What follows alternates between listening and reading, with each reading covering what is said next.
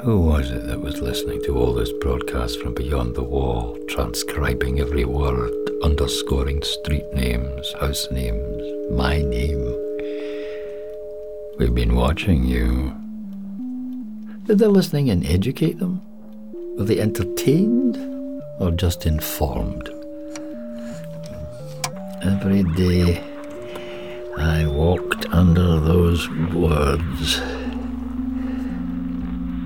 They pray that good seed sown may bring forth good harvest, and that the people inclining their ear to whatsoever things are lovely and honest, every day ignorant, ignorant of the fact that above my head in room 105 someone was reading a typed up eavesdrop and stamping a Christmas tree on my file.